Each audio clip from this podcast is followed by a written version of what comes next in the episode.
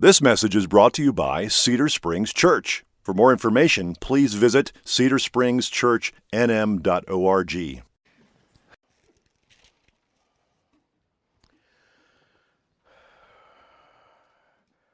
Kids are leaving.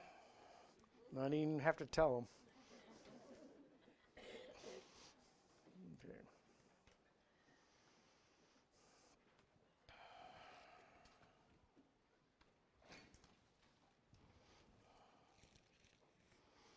Let's pray.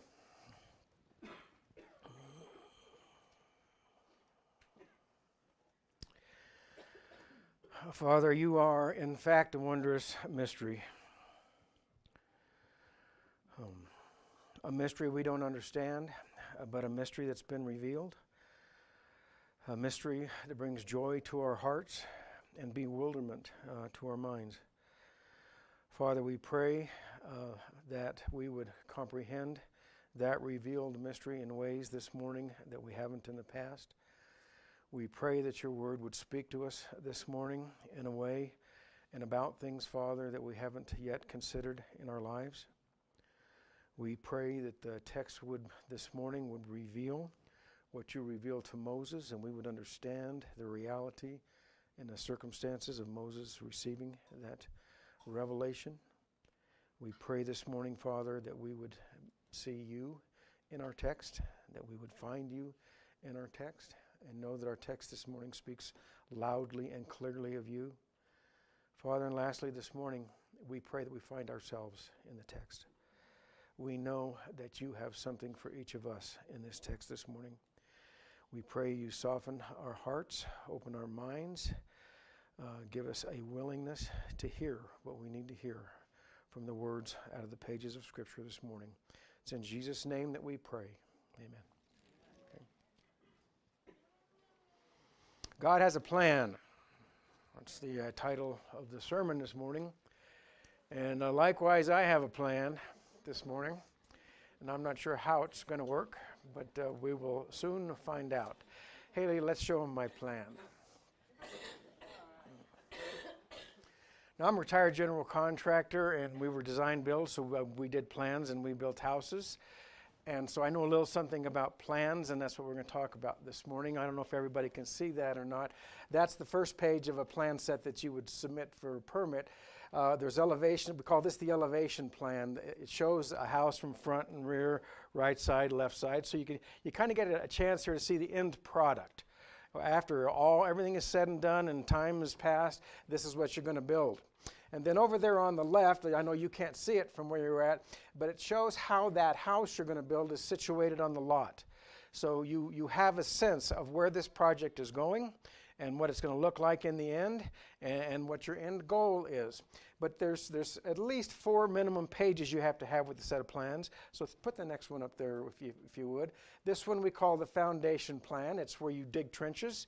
You put steel in those trenches and then you surround that steel with concrete. And in certain places you thicken it more than others because it's going to carry the load of everything that happens. Most people don't spend much time looking at this page. When they sell a house plan book, they don't usually include this on the page for you because most people uh, just would skip over it anyways. But if you don't get this page right, you may as well not finish the project.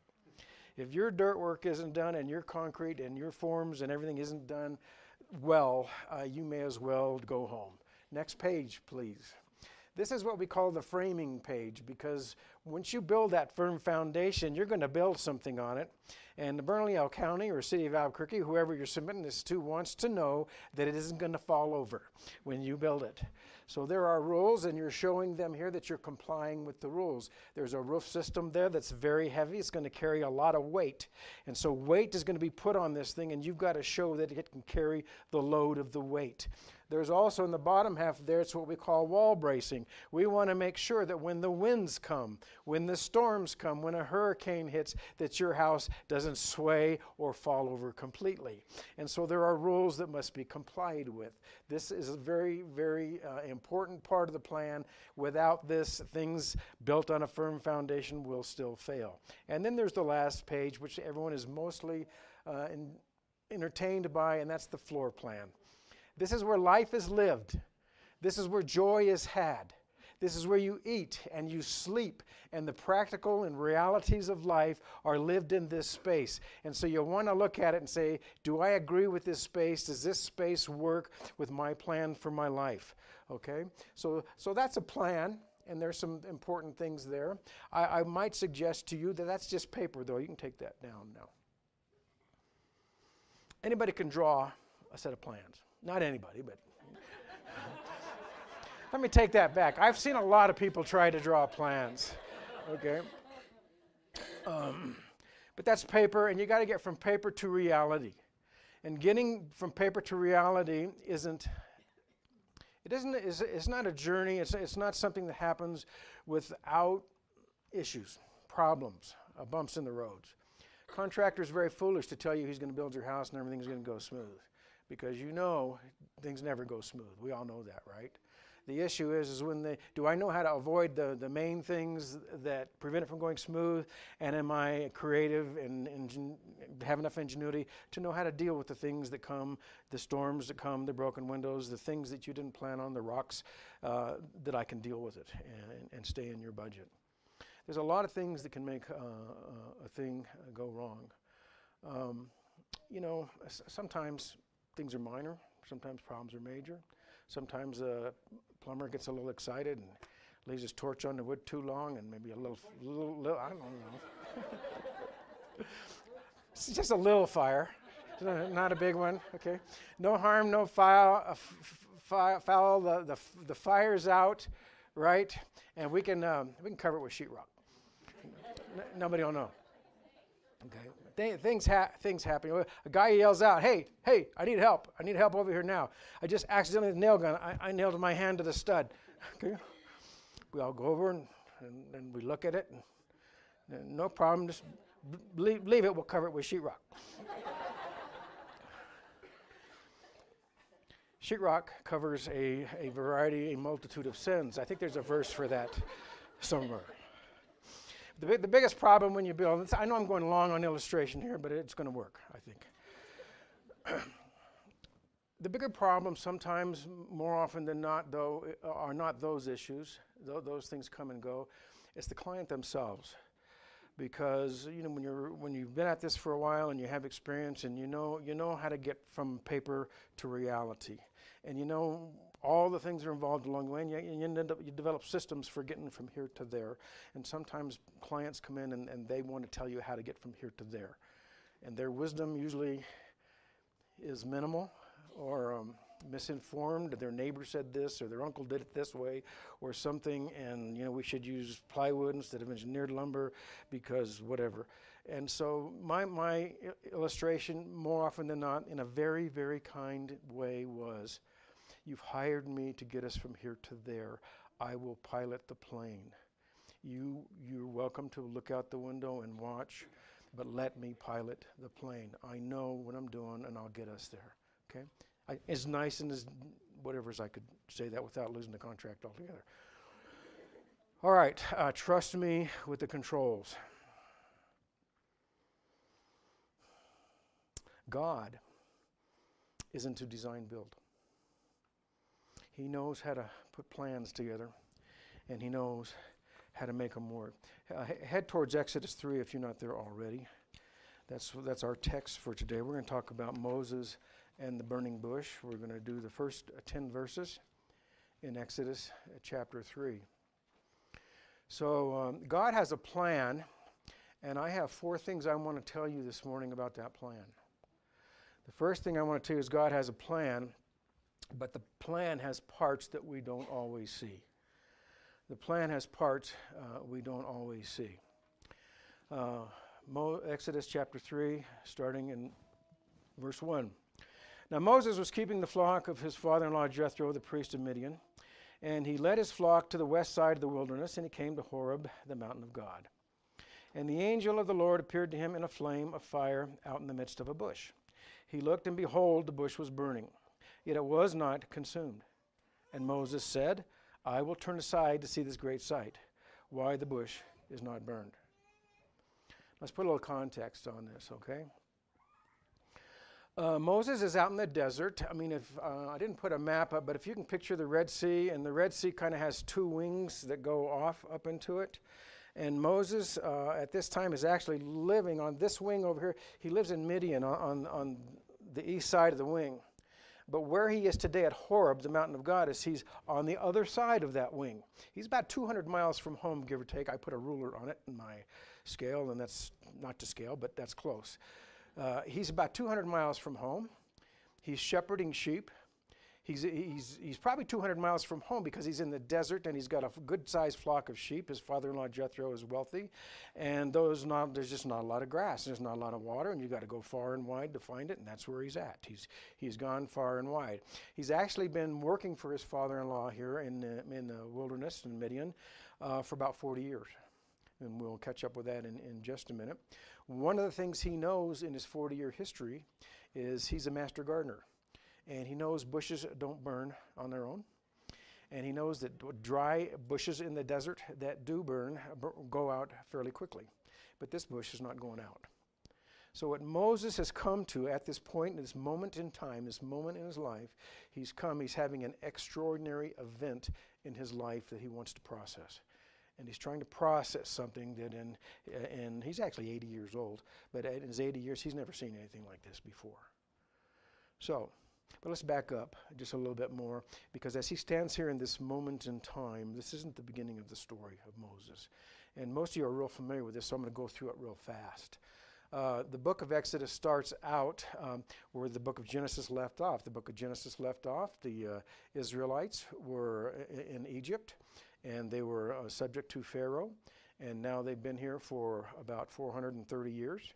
And as they've been here uh, 430 years, they had good times and bad times. Good times, they grow.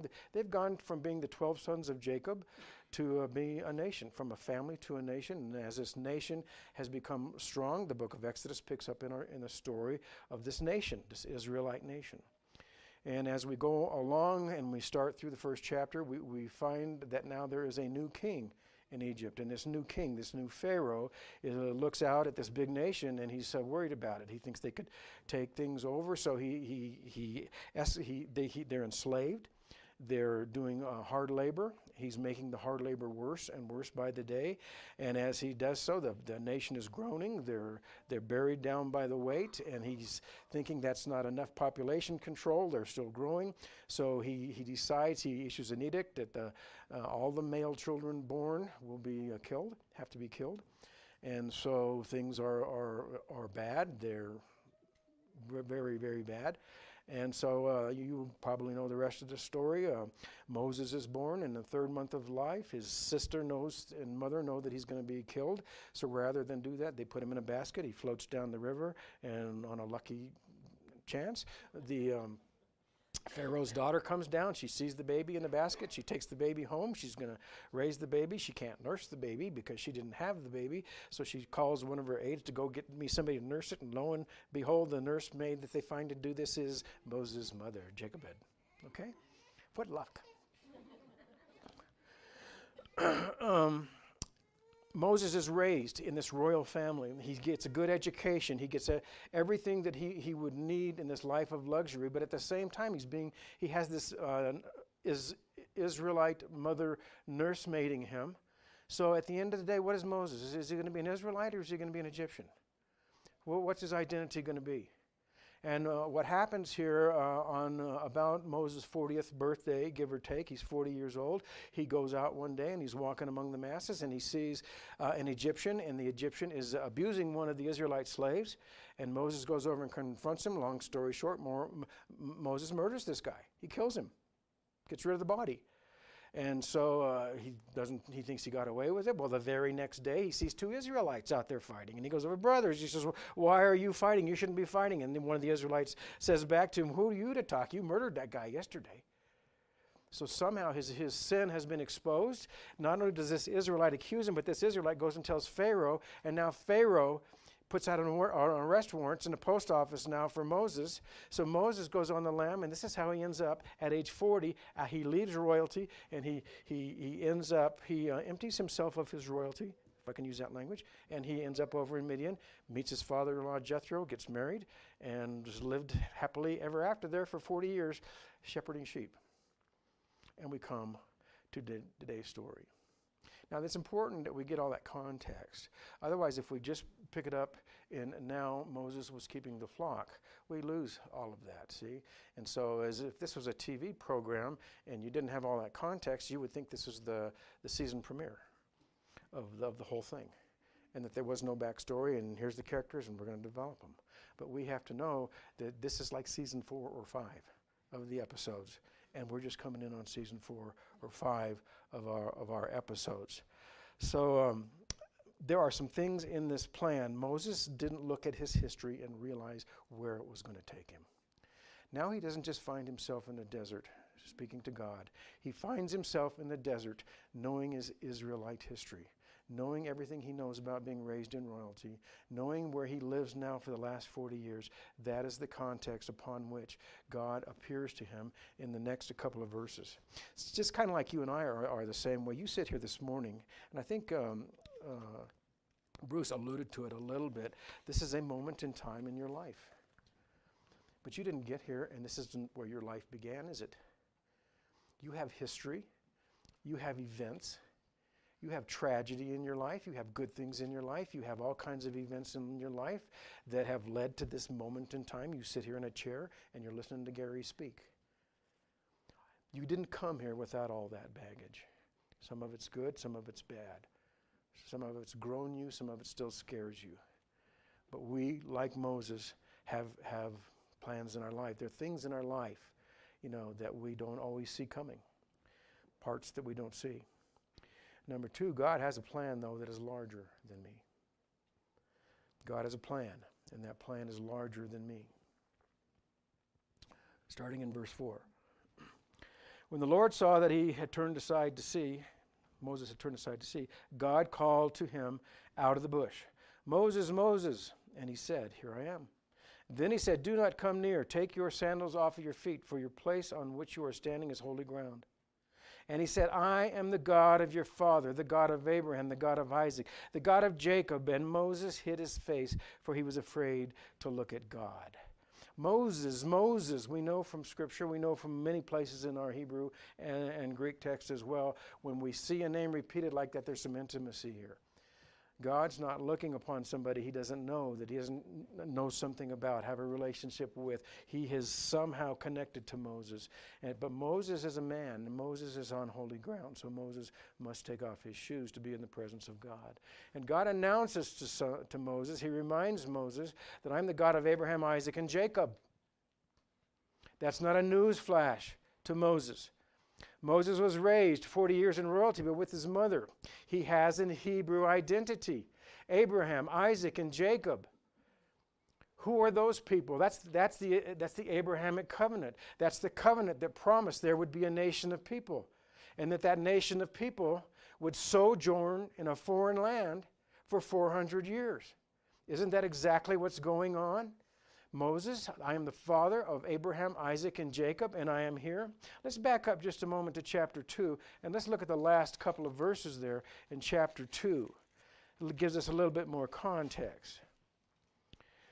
During, uh, starting verse 23, during those many days the king of Egypt died, and the people of Israel groaned because of their slavery, and they cried out for help. Their cry for rescue from slavery came up to God.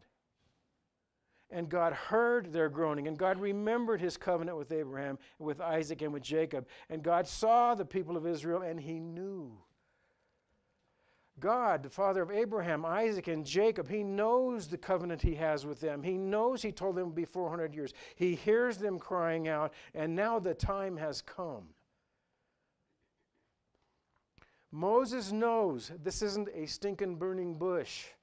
This is the voice of God the father of Abraham, Isaac, and Jacob, the father of the covenant by which all Israelites live by and understand by and hope for. His, the memories, the pieces are coming together in his mind, and in the presence of God, he cowers. He does the same thing everybody else does in the presence of God. he finds himself in abject fear. Let's just keep reading here.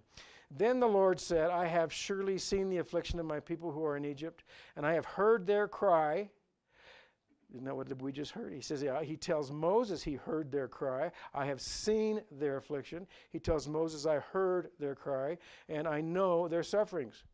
And I have come down to deliver them out of the hand of the Egyptians, and to bring them up out of the land to a good and broad land, a land flowing with milk and honey, to the place of the Canaanites, the Hittites, the Amorites, the Perizzites, the Hivites, and the Jebusites. And now behold, the cry of the people of Israel has come to me, and I have also seen the oppression with which the Egyptians oppress them. Stop there. God is telling Moses, I heard the people cry. I know they're in bondage. I foretold they would be in bondage, but now the time has come for me to come down and to deliver them. And I'm going to come down and I'm going to deliver them. And it's clear what he's going to deliver them from is the hand of the Egyptians, and what he's going to deliver them to is the land of the promise. That's where the Jebusites, those, those six uh, indigenous tribes, that's where they all live. We, sometimes we generically call them all the Canaanites. They're in the land of Canaan, but that's a pagan land. He's going to take them back there. That's the plan. We're going to leave bondage. You're going to be freed from bondage, and we're going to journey back to the promised land. God is revealing to Moses his plan. Now, this plan, as far as Moses is concerned, has been in, in play for 80 years. Moses is now reckoning that his life, his life experience, the royal court, he's being asked to go back. He's going he's to go back. All of this is going on. Moses is putting himself at age 80 in context with God's plan. But the plan has been going on far before Moses. The plan that we're, we're talking about, Abraham, Isaac, and Jacob, that's 430 year old plan. We're in season 47 of this TV episode. All right? So God has a plan that is larger than Moses. His plan is larger than me. Um, actually, the plan of God predates Genesis 15, the covenant to Abraham. When did this plan? When were these plans drawn up? When was the elevation page first first drawn? It was drawn before the foundations of the earth. We call it the covenant of redemption. Before the foundations of the earth, God made a plan. And what's happening now is he's taking that plan and he's taking it from paper to reality. He wants to take a plan and he wants to make it real in the lives of, the, uh, of these people. He's not winging it. He didn't just come upon a guy who just happened to have the, meet the perfect criteria for the job description he had planned. This has been in progress for, for much time. 430 years of silence has passed, and the time has come to return these people to their home. Likewise, you and I are part of God's plan. You have a plan. God has a blueprint for your life. He has a plan for you. But that plan, you don't always see it, right? There are pieces of it you don't realize until it hits you, maybe this is what God wants for me. But at the, at the same time, um, the plan is larger than just you. What I'm trying to say in a nutshell, folks, it's not about you. Okay? Life is not about you. So, so let's keep going. We have, we have one more piece of the text to look at. So, because the plan uh, has parts we don't always see, and God's plan is larger than me, God has a plan that includes me. God has a plan, and that plan includes me, and it includes you. Verse 10. Come and I will send you to Pharaoh that you may bring my people, the children of Israel, out of Egypt. This is the commission. Moses, God has a blueprint, He has a plan. He's revealed that plan to Moses, and now He's telling Moses, You're going to be the general contractor. You're going to be the one that's going to execute this plan. You are my choice. Come, I will send you to Pharaoh that you may bring my people, the children of Israel, out of Egypt. That's the floor plan, Moses. This is, excuse me, this is your life. This, this is, excuse me, this is how you're going to live. This is where you're going to live. This is going to be the ins and outs of your daily life, this plan, as you lead these people out of Egypt. Okay? So, at a moment in time, the light comes on for Moses. All of his history, all of his life, everything comes into play. He's now built the whole puzzle together and he realizes what he has been called to do. So immediately, what does Moses do? He comes up with five reasons why God's made a huge mistake. okay? God should not have chosen me to do this. Who am I that I should be the one? Okay? God says, Don't worry, chill out. I will go with you. Moses said, Well, who will I say sent me? I, I, I can't just show up and, and talk. I tell them, Moses, that I am sent you. If you're not familiar with this phrase, I am, this is the name of God, and God is basically telling him to tell them, I am. It's a code word when we go back to Israelites who have, although in captivity, there must be a remnant there who has been practicing, who knows the Abraham covenant, and who remembers. When we see that the I am has sent you, they're going to know this God Almighty has appeared to this man and sent him to us. Trust me, Moses. Well, they won't believe me just because I say that. Well, how about this? Pick up that stick, we'll turn it into a serpent. Then you can lay it down and it'll go become a serpent, and you can pick it up and it'll go from a serpent. We'll give you a magic staff. Okay? Not only that, we'll let you pull your hand out and it looks good, put it in your pocket, pull it back out, it's leprous, put it back in, it's, it's, it's sleight of hand. Leprous to clean, leprous to clean. We'll give you some signs, Moses, so that they will believe you. Okay? But I'm slow of speech. I mean, I, I, I'm not, I, I, I, I, I stutter. I, I, I'm not articulate. I can't do. Don't worry. Your brother Aaron is still over there, and you're going to connect with him. And I'll, he's, he's a great speaker. I'll let him speak on your behalf. Okay? Finally, Moses gives him the ultimate argument and just says, Send someone else. I don't want to go. and God, in his wisdom, tells Moses, Pick up your staff and go. And Moses went. And you know the rest of the story, probably most of it. Moses goes, there's 10 plagues. Pharaoh finally gives in. There's an avenging angel. We have the Passover meal. The people flee. They cross the Red Sea. And we eventually end up at the mountain of God, at Horeb, at the very place where this burning bush was to begin with. And we go up that mountain. And we go up to Sinai, Mount Sinai, and we get the Ten Commandments, the ultimate floor plan. This is how you will live. Give them, show them this plan, Moses. This is what I want for my people. Now then, Moses is not a perfect guy. Moses is like you and me, he has issues. God has told Moses to make sausage. And we all know what happens when you make sausage. There are things that go into sausage that are unpleasant, that we don't talk about that are a mess, even though at the end of the day, sausage ain't bad. But we don't talk about sausage usually. What is some of the sausage in, uh, as Moses goes out and he takes his staff and he executes his plan? Well, see, he's, he's dealing with some people here, and there's some pretty tough clients. Along the way, they're insisting on quite a few plan changes. They don't necessarily like where they're going.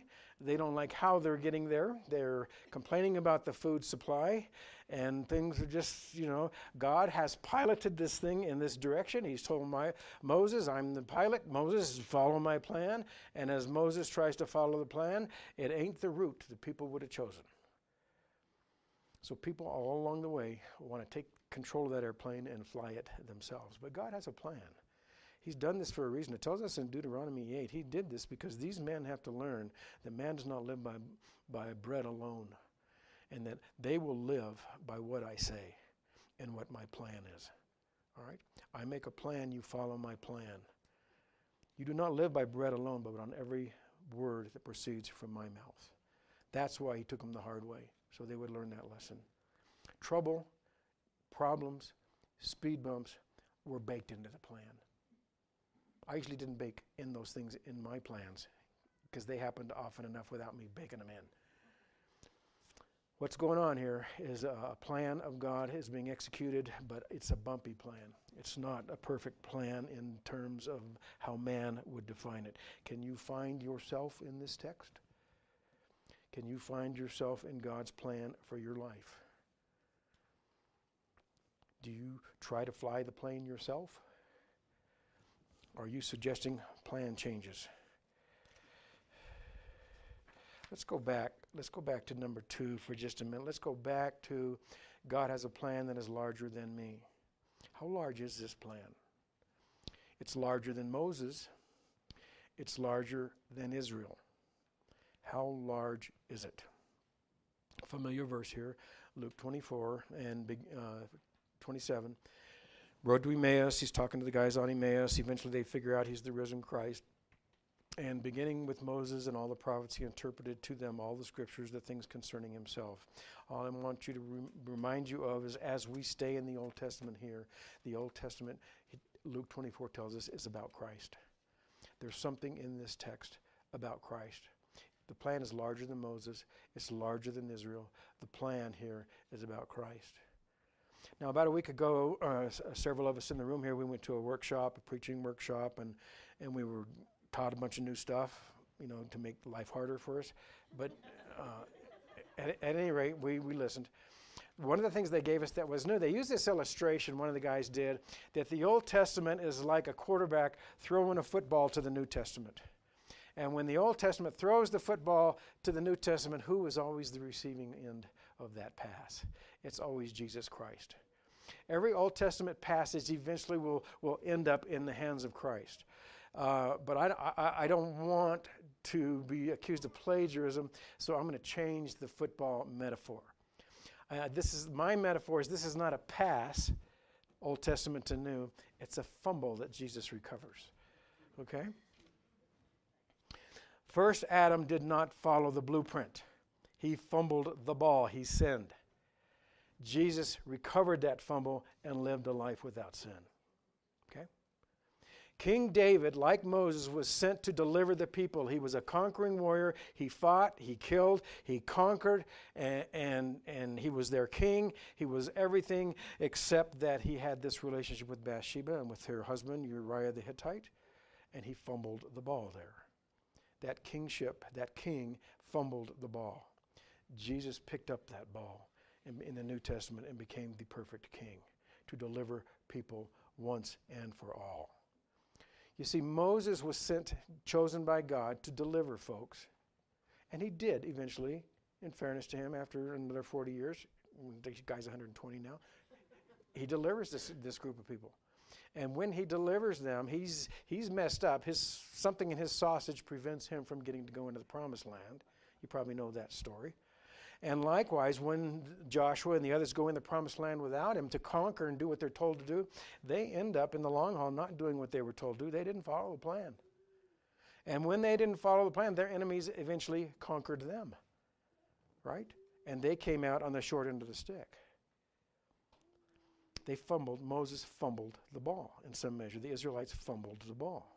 Along comes Jesus, a better Moses, the book of Hebrews tells us. And this, Jesus picked up that ball and he delivered us once and for all.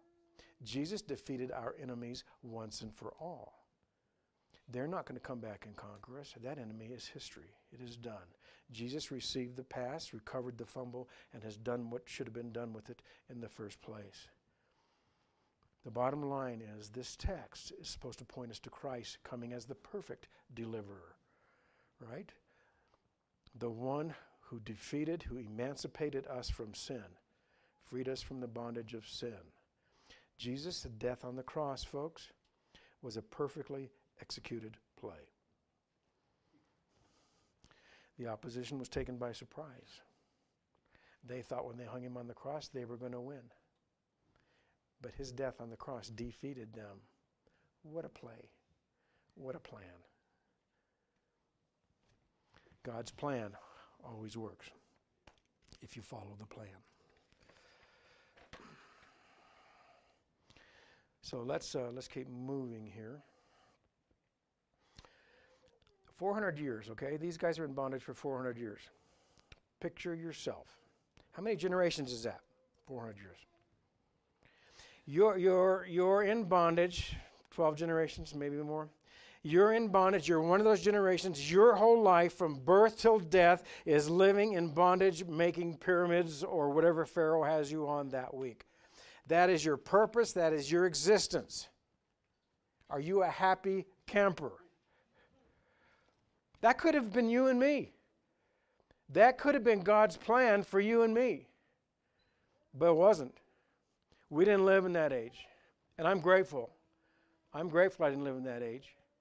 But you know what? As Israel's history uh, goes, that wasn't the only 400 years of God's silence.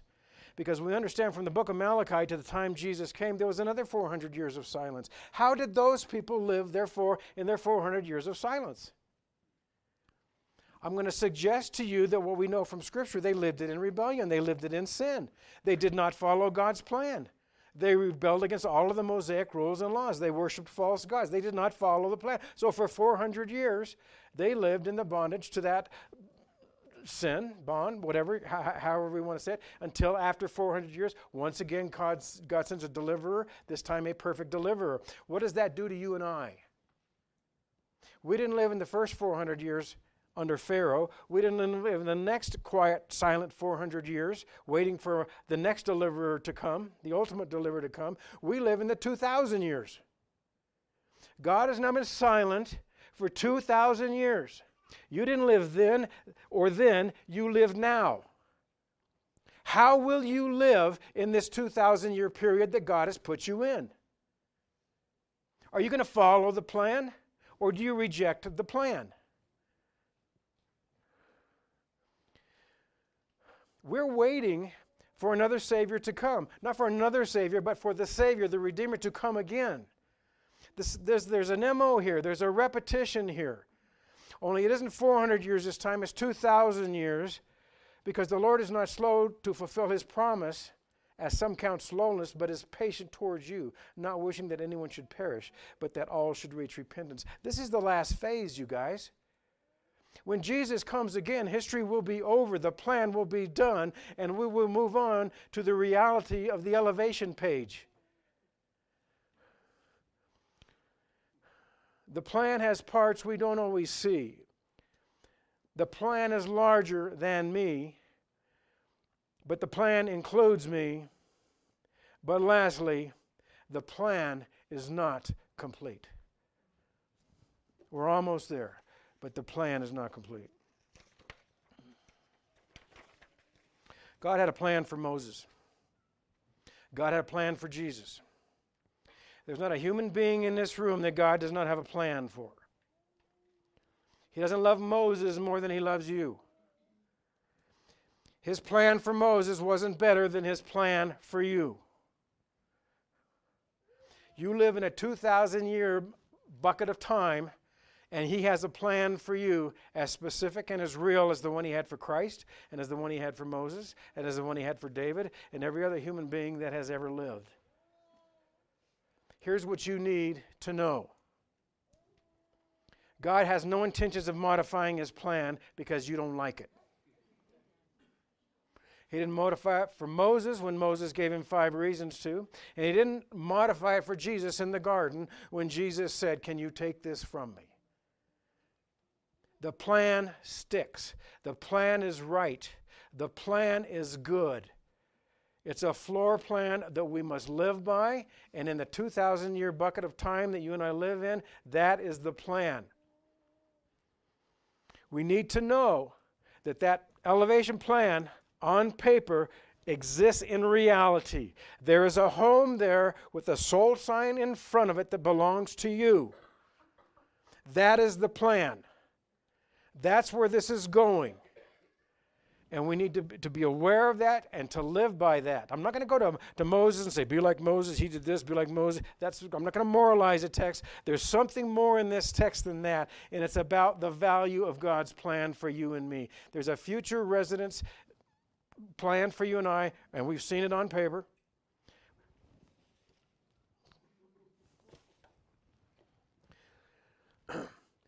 The circumstances of your life, like Moses, have prepared you for the plan God has planned for you. Your height, your build, your hair color, your hair or lack thereof are part of what He's made you to be to fit the plan He has for you. Your family history, likewise. The fact that you're in this room and all the history that brought you, through this is part of God getting you to where He wants you to be so you understand His plan completely. Your academic excellence is there, given to you because it's something you'll need in this plan He has for you. Your lack thereof is not there because the plan He has for you won't require it. Do you get it?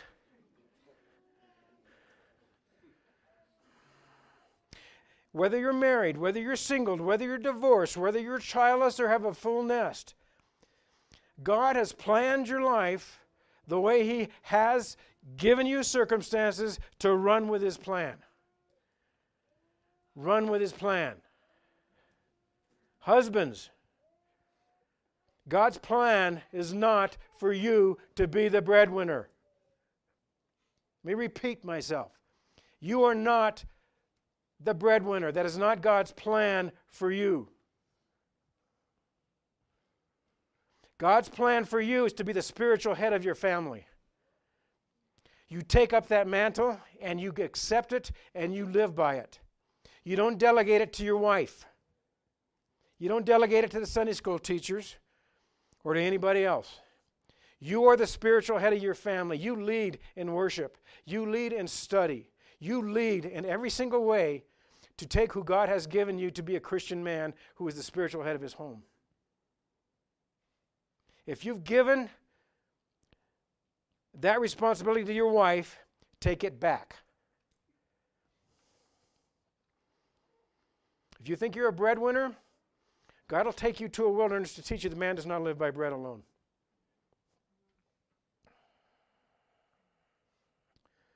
Wives, if your husband has given you the responsibility of spiritual headship, give it back. Yeah, but I'm better at it he is. Give it back and watch what God does with him. Give it back and let God be God. Let God have his plan his way. Teenagers, young adults. Let me go, let me go back to women. I'm done with the women. that, was, that was too easy. I just told, took you off the hook. Now you got nothing but free time, right? women, train up the young women in your lives. Make them godly women.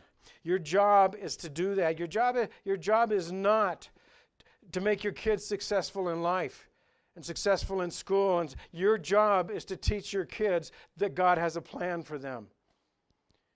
And kids, as your mom teaches you, let me tell you, let me show you the curriculum here. Here's the curriculum. This is the plan. You will find a plan for your life in this book. You will find it no other place. If you submit yourself to this book consistently, day in and day out, I absolutely promise you God will reveal His plan to you. But if you do not seek God in this book, you'll never know His plan for you. It's in this book. It's not in your phone, it's not on the internet, it's in the book. If I ask you what you want to be when you grow up, the answer is not, I want to be rich. The answer is, I want to know God's plan for me. That's what I want to know. Let that be your mission. Let that be your life. Others of you in here are not married. Others of you in here don't have kids. Other here are different stations. Well, God bless you. Look at all the baggage you don't have to carry around. I'll leave it there. You know, if you don't believe God has a plan for you, if you're not looking for God's plan for you, you think you can do this on your own, you think you can do this without God, you can just do whatever you want. Um, I got a, I got a, a, a news flash for you. That's a problem. And you cannot cover that problem up with sheetrock. You can sheetrock over it, and you can hide it, and you can pretend it isn't there. But I'm here to tell you God can see through sheetrock. And your sin, your rebellion, your refusal to submit to his plan is, is on his radar. He sees it. Sheetrock will not cover it. There's only one thing that will cover that sin, and that's the blood of Jesus Christ and his cross. Friends, God has a plan for you. We'll find it in the book. We'll find it in the wor- words of sermons. We'll find it together in our fellowship as we walk through life together. But let's all agree to one thing whether we like where we're at or not or understand it, let's take up our staff and let's walk. Jesus, I pray this morning that we are challenged in ways that we needed to be challenged, that you have a plan that we would seek until we find, we would listen until we hear. For it's in Jesus' name that we pray. Amen. God has a plan for you, and He prepared it way before you were born. Stand with me.